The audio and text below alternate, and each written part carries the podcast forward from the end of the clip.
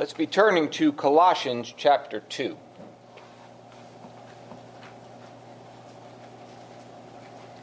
Now, the gospel of Jesus Christ is the good news of our God to sinners.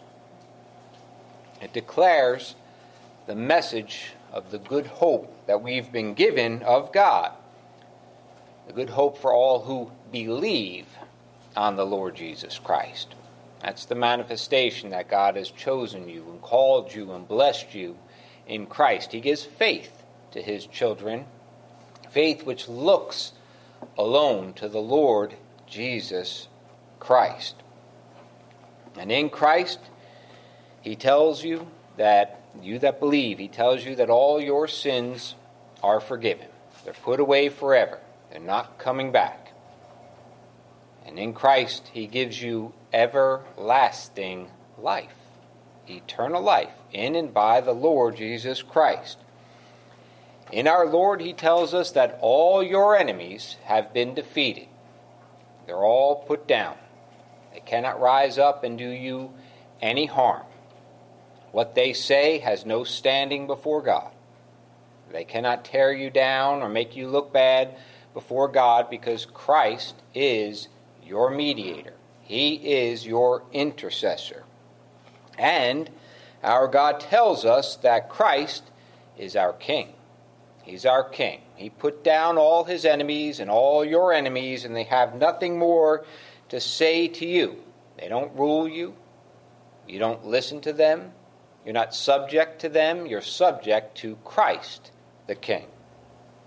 But now, here in Colossians, we see that a mixed message has entered into the churches. There's a mixed message coming in. And this is right here when the apostles are, are yet speaking on the earth. The apostles here. And these this mixed message has already come in. And we see the mixed messages in our day. We see them to this day. They're still here.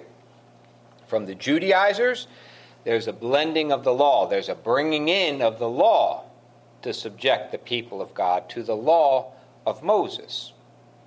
And then on the other side, with the pagans, there's philosophies. There's churches that are community churches about doing good works and, and about being good citizens in the world. And they bring in a false gospel, a false message, which is no gospel at all.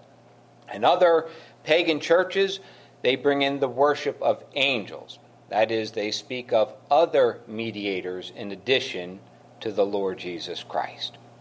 Other mediators and other wicked works, other man made ideas and things that cannot save but damn those who believe them and trust in them. Paul, therefore, is showing the believers the sufficiency of Christ. He's never even been to Colossae, but he's equipping them with the knowledge to, to withstand and to, to not go along with these false, wicked ideas. And he's telling them of the sufficiency of the Lord Jesus Christ, telling them in verse 10, Ye are complete in him. And he speaks of the circumcision which Christ works in the heart. You don't need the law of Moses. You've been circumcised, you that believe. Uh, you've been circumcised by the Lord Jesus Christ a circumcision made without hands, verse 11. And in verse 12, he tells us, You are risen with Christ. You've been raised from the dead with Christ. And in Christ, verse 13, God has forgiven you all your trespasses. You don't need the law of Moses to guide you, to be your rule of life. He's written his law on your heart and mind. And that's not the law of Moses that he's written there. He's written his law, the law of faith, the law of liberty, the law that, that walks after Christ by faith and trusts the Lord Jesus Christ. You don't need fleshly ordinances to constrain sin. You have the love of Christ in your heart. And, and the love of Christ constraineth us in the new man to love Christ and to love our neighbor as ourselves. You don't need another mediator with God. Christ is your intercessor. Christ is the one who speaks for you and stands up for you. So Paul is teaching us that Christ is all. Christ is all. I've titled this message, Who is Your King? Who is Your King? Paul is presently here, he begins addressing the Judaizers, the Jews who came into the Gentile churches saying the likes of, Except ye be circumcised after the manner of Moses, ye cannot be saved. That's what they're saying. Except you be circumcised after the manner of Moses, you cannot be saved. And that's what people in our day are saying when they tell you the law is, your, is the, the believer's rule of life. Look to the law of Moses. That's how you know how to live before God and before men. You look to the law. They're turning you away from Christ and they're turning you to the law of Moses. And when you say, wait a minute, I'm walking in Christ by faith, they're saying, you're wicked. They're, they accuse you of wickedness, of wrongdoing. And they, they, they try to trouble you with words and saying, that's not enough. That's not sufficient. They're not believing the gospel, which tells us that Christ is sufficient. And so Paul tells them, You've been circumcised. You don't need to be circumcised after the manner of Moses. You've been circumcised with a circumcision made without hands. And Christ has put off that pollution of the flesh. He's removed that enmity which is in our hearts and minds by nature in Adam. Christ has cut it away. Christ has removed it. He's all. Follow him, believe him, trust him. What fleshly cutting of the flesh are we going to do that God himself has not worked in us by his Spirit? You that believe him and follow him and trust him in sincerity and in truth, desiring for, for Christ to rule in you.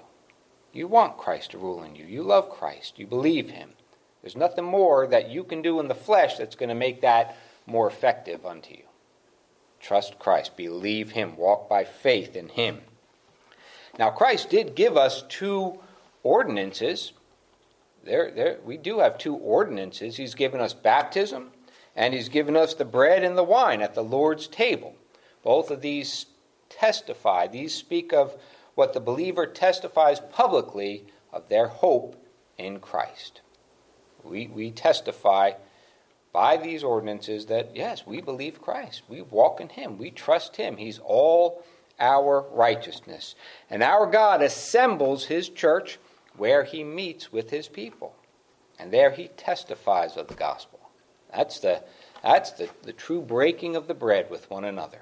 Every time we meet, preaching the gospel, where He feeds you the bread of life, the bread of heaven, the Lord Jesus Christ. And so we preach the gospel and we worship God in song and in prayer and in the reading of the scriptures and the preaching of the word. We worship our God and we maintain some level of order so that you know what to expect, so that there's just some order.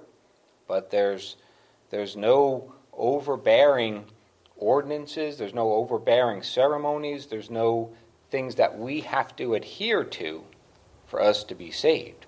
We walk in the Lord Jesus Christ. He is our salvation, He's our hope. Now, our, our Lord, if you notice, He purposely never gave us any ordinance that ties us back to the law of Moses. Baptism and the breaking of bread at the table, that's not tied to the law of Moses. There's no ordinances from that law of Moses. Why? Because whatsoever things or what things soever the law saith, it saith to them that are under the law. And you are not under the law. You've been delivered from the law. He tells us in another place, ye also are become dead to the law by the body of Christ. You're dead to the law. You're not under the law. You're not subject to the law. You're in Christ. You're in Christ. Christ delivered us from the law of Moses, along with delivering us from the curse of the law of Moses. He tells us in verse 14 now Colossians 2:14 that our Lord blotted out the handwriting of ordinances that was against us which was contrary to us and took it out of the way nailing it to his cross. You and I cannot keep the law of Moses. Don't go back to it. Don't go back to Sinai. Don't try to come to God keeping the law of Moses. Don't add anything to what Christ has done for you. Do not look to the law for some part of your righteousness.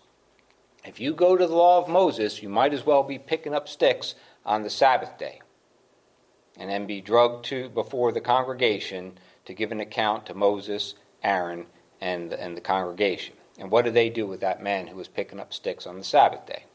They put him to, they put him to death. They stoned him without the city, without the camp. That's what, that's what you get when you try to come to God in the law of Moses.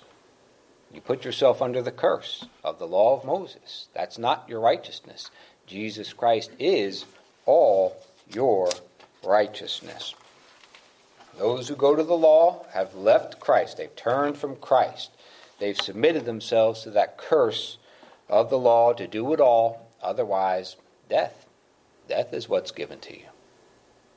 Christ took the law of Moses with all its ordinances and removed them from having any authority over God's people. Christ is all our standing before holy God. He's all our standing before our God. It's not that we're lawless, it's not that we have no law. We have the law of faith, the law of liberty, the law of love in the Lord Jesus Christ. Mo, uh, Abraham didn't have the law, and, and, and he worshiped God faithfully. Now, Abraham didn't go down and party with the Sodomites. He worshiped God, he trusted God, but he didn't need the law to tell him not to do that. He had the Spirit of God in him. He walked by faith, trusting the Lord.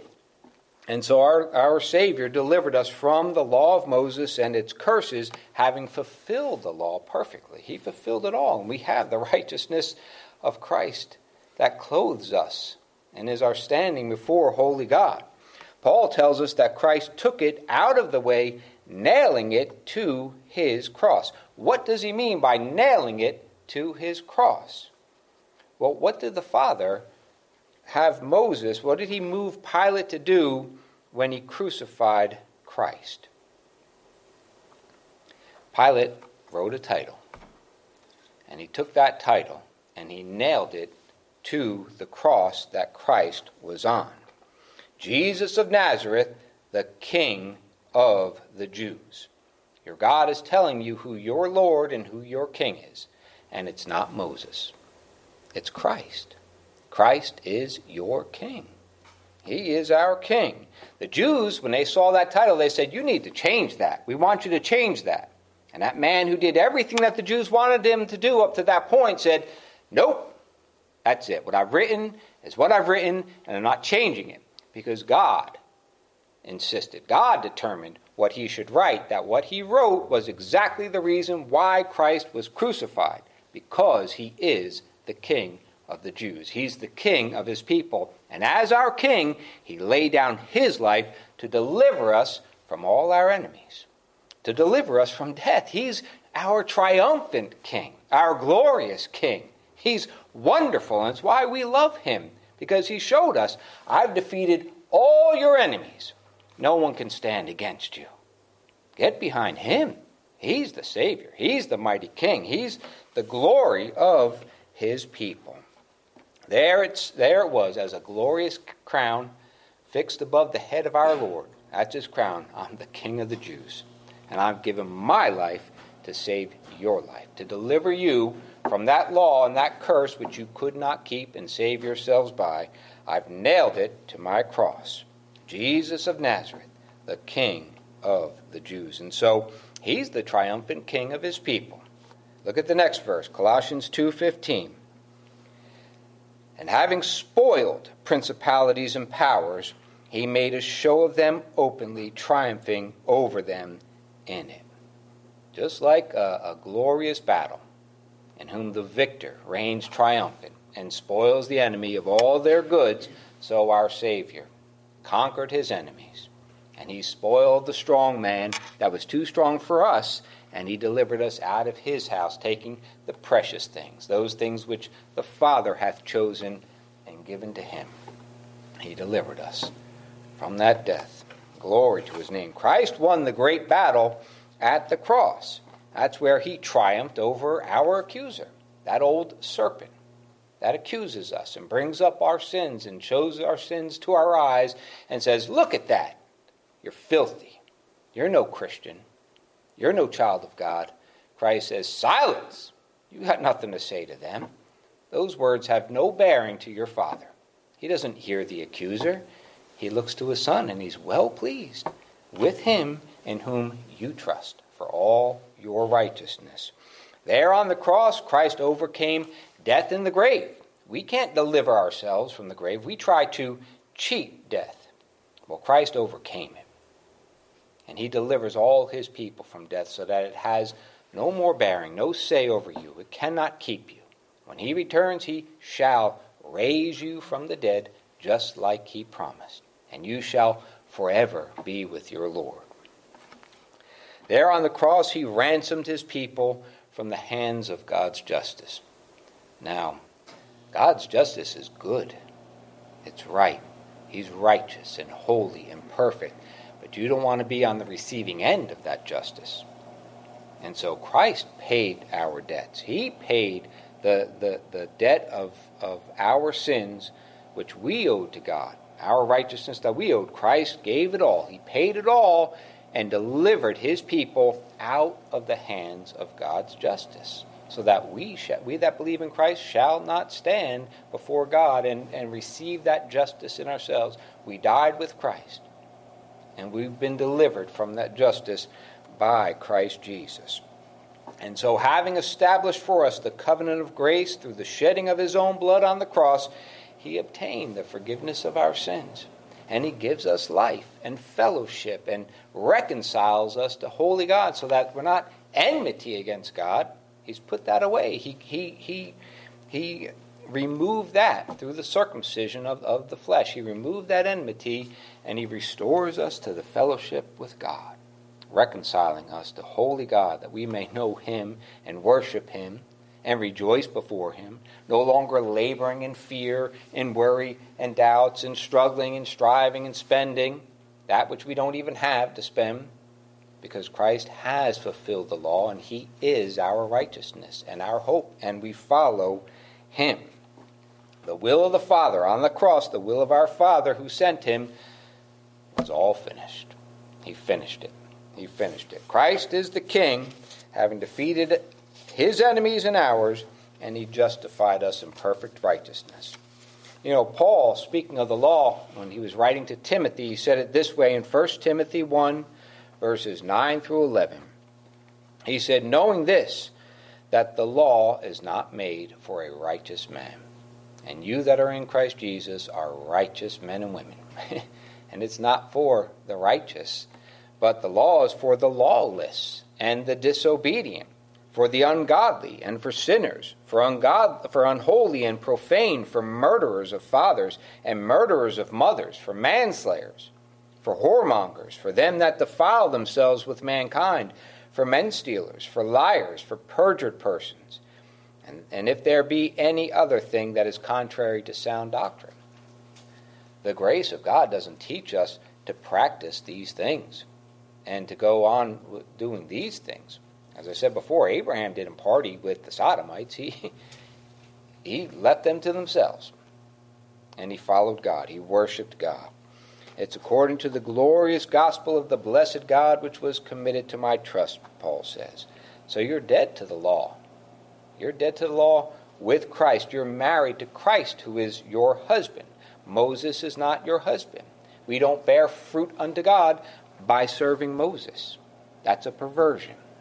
That's a perversion. We, we bear fruits unto God by our husband, the Lord Jesus Christ. He bears fruits of righteousness in us the fruit of faith and love and joy and peace and kindness and gentleness and forgiving one another, walking in faith. That's the fruits of Christ in you, not the fruit of Moses. That's a perversion. That's, he's not our, our Lord and Savior. Believers bear fruit by Christ. Hebrews 10:16 This is the covenant that I will make with them after those days saith the Lord I will put my laws into their hearts and in their minds will I write them. He's speaking of the new birth. The giving of the Holy Spirit that regenerates the dead sinner, giving us life, that hears the voice of Christ, that follows him in faith, that's a living soul. A living soul does that. Dead people don't do that. They lay there dead. That's all they can do. And so we serve and follow our Lord, now being regenerated by the Spirit in newness of life by Christ, by born again by the seed of Christ. We were born of Adam's seed, and it's corrupt and defiled and ruined and dead. And it shall be that way till Christ raises us from the dead and gives us a new body. But now, in the new man, we worship Christ. We worship our God. We serve and follow Him, and He defends us from all the accusations and the fiery darts and the arrows that come and are slung at us, because they do come. And the world tells you, you can't talk like that. You can't tell people that they're not under the law. They're going to go and do what they want to do. Well, yeah, that's true. And you that have the Spirit of God are going to do what you want to do, serving God, following Him, trusting Him, walking in faith before Him. Look to the Lord Jesus Christ. Believe Him. He is the sinner's righteousness, He is the salvation of God for sinners. It says in Romans 8 33 and 34 who shall lay anything to the charge of God's elect? It is God that justifieth. So when the enemy comes, hurling his fiery darts at you, those big spears that, that would knock people over, it's not what your works that have justified you. That will take you out. It's the justification of God in Christ for his people. He's justified you. Who is he that condemneth? It is Christ that died, Yea, rather, that is risen again, who is even at the right hand of God, who also maketh intercession for us. He's our defender. And your enemies can try and tear you down and, and ruin your hope in the Lord, but Christ is your intercessor, and Christ is your strength. And though you are weak in the flesh, that's a good thing. Christ is your strength. He's your strength. Continue on, faint yet pursuing we are faint in this flesh, but we are pursuing the Lord, looking to Him, going after Him, following after Him, because He's our all. He's our all, and He's our King. So, whose voice are we to heed? Are we listening to our King? Or are we listening to those who speak contrary to Christ? That's what Paul is getting at here. Whose voice are you listening to? Are you going to go with, with the religionists, the self righteous? Who are telling you how to live by their, tra- by their traditions and philosophies and vain deceits? Or are you going to believe the gospel of God in the Lord Jesus Christ that tells us He's your righteousness? Stay in Him, look to Him, believe Him, rest in Him. Paul encourages believers in Christ in verse 16. Look at verse 16. He says, Let no man therefore judge you in meat, or in drink, or in respect of an holy day, or of the new moon, or of the Sabbath days. All right, men get all caught up in the Sabbath and trying to worship God and show that you're holy by your keeping of the Sabbath. Some on the Saturday, some on the Sunday, some on this day. Christ is our Sabbath rest. He is the, he gives the rest to his people. That's where we cease from all our labors is resting in Christ. Anything else is actually picking up sticks on the Sabbath day. Trying to come to God in, in our keeping of the Sabbath for righteousness. No, we come to God in the Sabbath rest, the Lord Jesus Christ. He's our rest. He's our rest. So Paul's saying, don't heed the Judaizers. Don't listen to what they're saying. They want to put you under the law of Moses. And you're not under Moses, you're under Christ. Verse 17 those things of Moses, they are a shadow of things to come, but the body is of Christ. And that's what the law of Moses is. It's good, and it's very helpful. I'm thankful for the Old Testament. That's what Christ and the apostles preached out of was the Old Testament. They saw Christ in it. And, and the law shows us types and pictures and shadows of Christ and how he is all our righteousness. It's to turn our eyes on the Redeemer to look for the Redeemer, just like the faithful of Israel looked for redemption in Israel. They were looking for the same Redeemer. They were looking for his coming. And now he is come. Jesus Christ is the fulfillment of all the law, all that the law pictured and spoke of.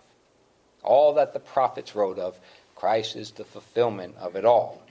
I'd rather have Michelle. I'd rather hold Michelle and be, be, be with Michelle and spend time with Michelle than having just a picture of Michelle.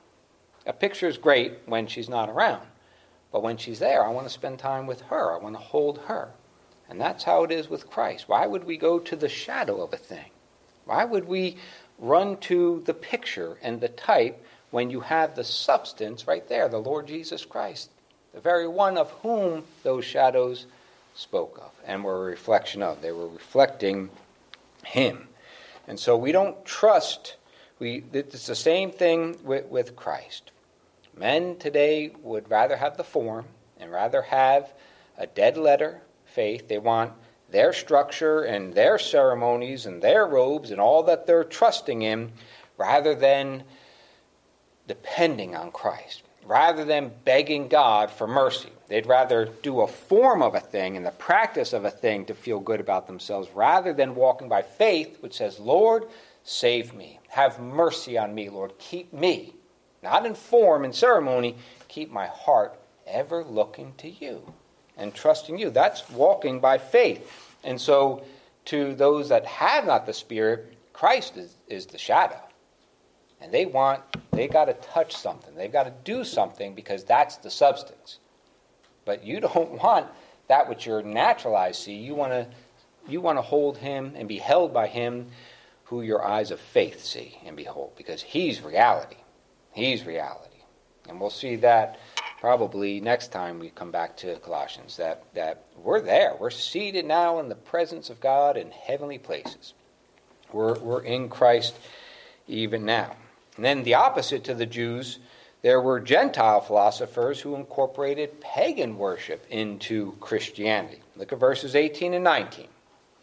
Let no man beguile you of your reward in a voluntary humility and worshiping of angels intruding into those things which he hath not seen, vainly puffed up by his fleshly mind, and not holding the head, from which all the body by joints and bands having nourishment, ministered and knit together, increaseth with the increase of God.